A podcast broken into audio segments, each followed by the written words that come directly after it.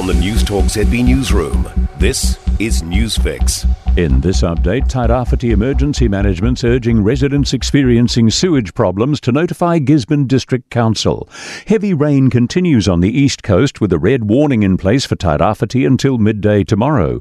Group controller Ben Green says they've heard toilets are backing up and gully traps are overflowing. Consistent rain over the past three days has filled waterways and overwhelmed wastewater pipes. National Party leader Chris Luxon is pushing hard for Kiwis to get behind his blue team at October's election. Mr. Luxon opened National's two day annual conference this afternoon as he aims for 45% of the party vote when the country goes to the polls on October 14. He told the crowd he wants a strong presence in Parliament and put out a plea for grassroots efforts. Power doesn't concede easily. So let me hear you, person on person will you go that extra mile and do that little bit extra than the person in the red shirt?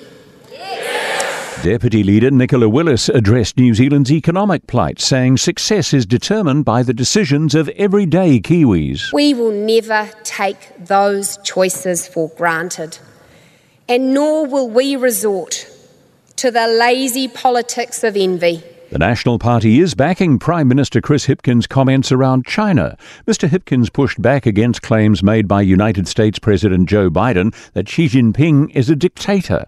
National Party leader Chris Luxon says he had no problems with the Prime Minister's comment. Well, what I'd say to you is on foreign affairs, there is a strong degree of bipartisanship between successive governments and successive parties, and so I support the Prime Minister. Mr. Luxon was speaking at the National Party's conference in Wellington this afternoon.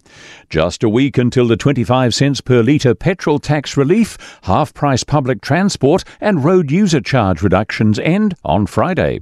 The AA's Terry Collins says motorists should not wait until the last minute to fill up. He says we want to avoid large queues even beyond forecourts onto the road, they create hazards. That's news. In sport, desperation for outgoing Chiefs midfielder Alex Nankivell ahead of tonight's Super Rugby final against the Crusaders in Hamilton. He's joining the likes of Brodie Retallick and Brad Weber in heading overseas at the end of the season. Nankivell plans to do everything he can to be part of a first Super Rugby title for himself. It'll be a pretty unreal way to finish my time here in New Zealand, been at the Chiefs, which has been an awesome journey for myself as a rugby player, but as a person. So super excited and desperately want to get that win. Kick off at FMG Stadiums at five past seven.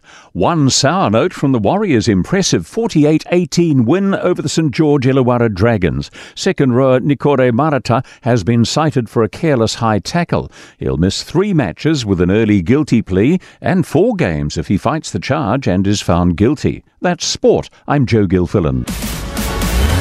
For more news, listen to Newstalk ZB live on iHeartRadio.